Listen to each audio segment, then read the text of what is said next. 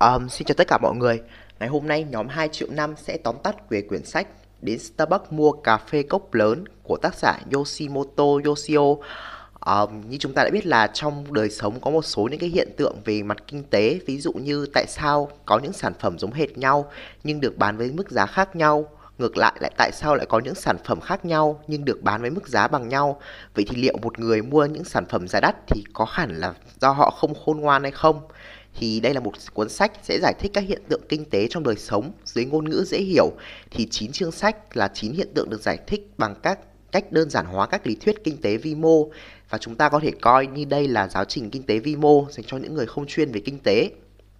Đầu tiên, chúng ta sẽ đến với chương 1 là chương nên mua trà xanh đóng chai ở các cửa hàng tiện lợi hay siêu thị.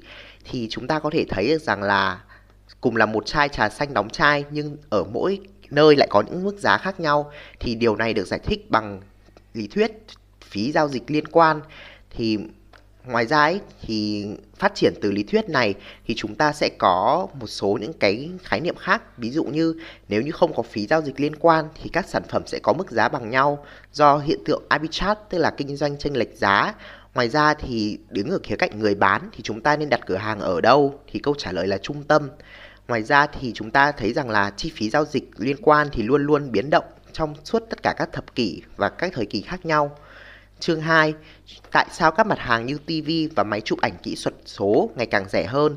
Thì đến với chương này, chúng ta sẽ được tìm hiểu về các lý thuyết. Hai lý thuyết chủ yếu là kinh tế theo quy mô và kinh tế theo phạm vi. Thì điều này tức là khi mà chúng ta sản xuất càng nhiều thì chúng ta sẽ càng giảm được giá thành.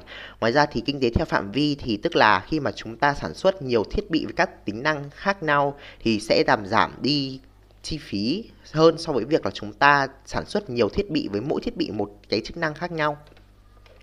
Chương 3 là chương bán sản phẩm ở mức giá tối đa mà khách hàng sẵn sàng trả.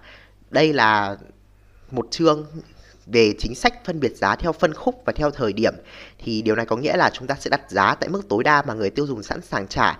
Thì chừng nào còn cao hơn chi phí sản xuất thì vẫn sẽ sản xuất. Thì đây, ngoài ra thì đây nó sẽ được nhắc đến như một cái sức mạnh độc quyền của các nhà sản xuất. Chương 4 tại sao các gói dịch vụ điện thoại di động lại phức tạp và sự phức tạp đó nhằm mục đích gì?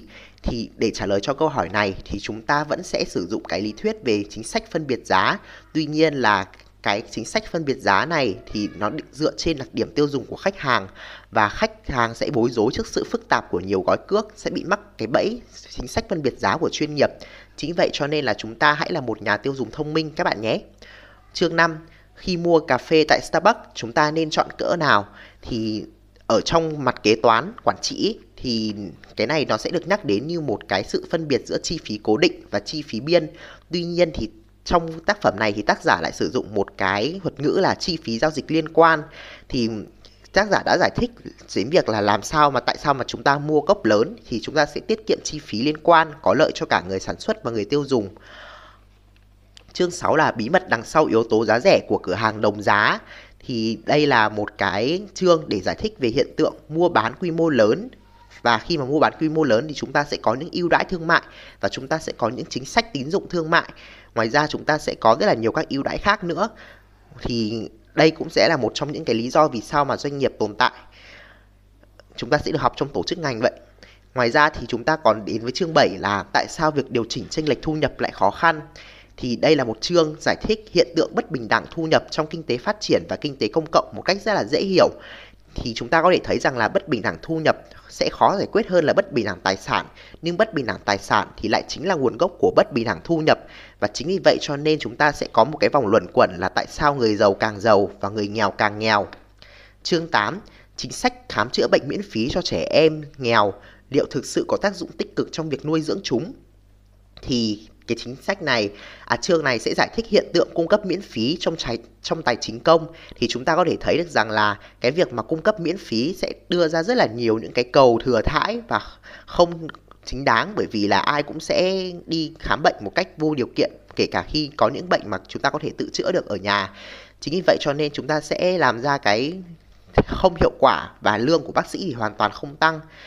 Nhưng mà tại sao thì những cái nhà cử tri biết rất rõ những cái hiện tượng này và họ vẫn đưa ra những cái chính sách như vậy đó là bởi vì chúng ta có một cái định lý trong kinh tế công cộng là định lý cử tri trung gian thì bởi vì là khi mà chúng ta để có thể lấy lòng cử tri thì chúng ta vẫn phải đưa các cái chính sách mà được nhiều người ủng hộ và nhiều người thích vào các cái chính sách bầu cử. Và cuối cùng là chương 9, những cương câu chuyện gần gũi với đời sống. Ở chương cuối thì tác giả đã phân tích những bài toán trong kinh doanh gần gũi với đời sống thường ngày. Thì đây là những ví dụ mà độc giả rất dễ liên hệ. Bởi lẽ ai chẳng từng thắc mắc ăn bò ở nhà hàng với ăn bò ở quán vỉa hè thì khác gì nhau, tại sao cước điện thoại không đồng nhất, vân vân. Thì những cái ví dụ được tác giả phân tích rất dễ hiểu, trực quan khiến cho người đọc mặc dù không có kiến thức kỵ nền kinh tế cũng có thể hiểu được bản chất vấn đề, từ đó rút ra được những kinh nghiệm trong tiêu dùng và ra những quyết định kinh tế cá nhân. Thì đây là một quyển sách khá là hay và mình cảm thấy rằng là bất kỳ ai, kể cả khi không làm về tài chính kinh tế cũng nên đều đọc quyển sách này bởi vì nó sẽ đưa ra cho chúng ta một cái thế giới quan khác hơn rất là nhiều về việc tiêu dùng các sản phẩm và từ đó chúng ta có thể tiêu dùng thông minh hơn cộng với một số tiền bằng với một số tiền hiện có mà chúng ta sẽ được tiêu dùng một cách tốt hơn và đem lại lợi ích nhiều hơn. Và đó cũng chính là một trong những cái nền tảng của việc tiết kiệm. Bởi vì khi mà chúng ta thỏa mãn được nhiều nhu cầu của chúng ta rồi thì chúng ta mới có thể gọi là tiết kiệm được. Chứ khi mà chúng ta còn đang gọi là chưa thỏa mãn được các nhu cầu cơ bản của cuộc sống thì chắc chắn là chúng ta sẽ không thể nào mà tiết kiệm được. Thì nhóm 2 triệu năm rất là à, vui khi được có cơ hội để giới thiệu quyển sách này tới các bạn.